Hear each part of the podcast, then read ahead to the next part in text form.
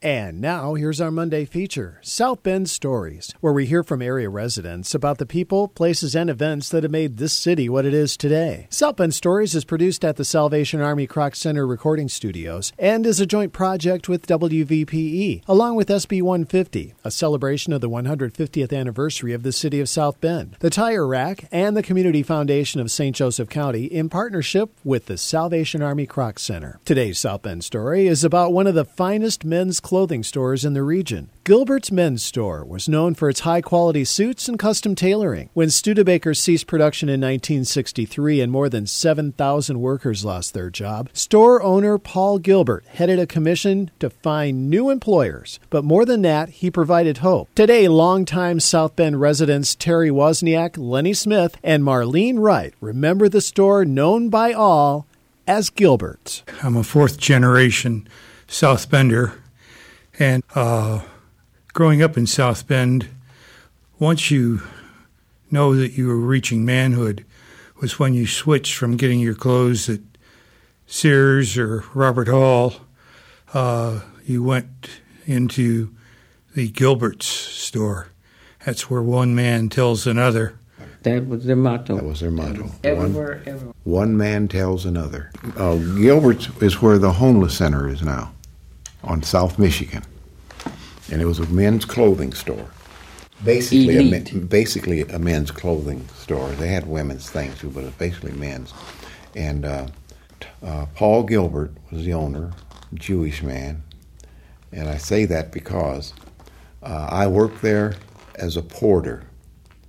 I swept the floors, you know, cleaned the bathrooms and all. When Studebaker closed, they have seen, they have showed that on TV oh, several times. This is not Studebaker, Indiana.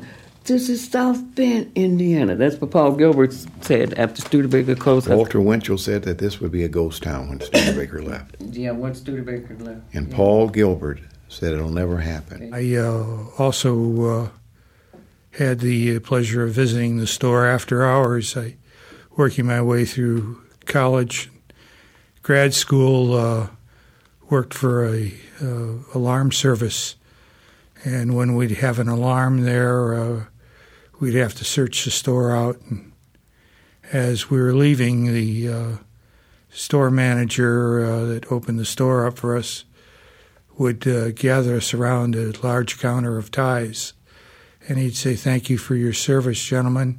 Help yourself to a tie."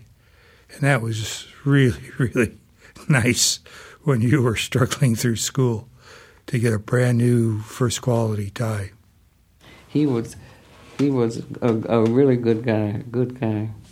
Yeah. Uh, we uh, uh, enjoyed being uh, there because you were personally catered to. Um, salesperson would assist you from everything from socks to uh, to outer coats, whatever you needed. Um, and the, the store had tailors.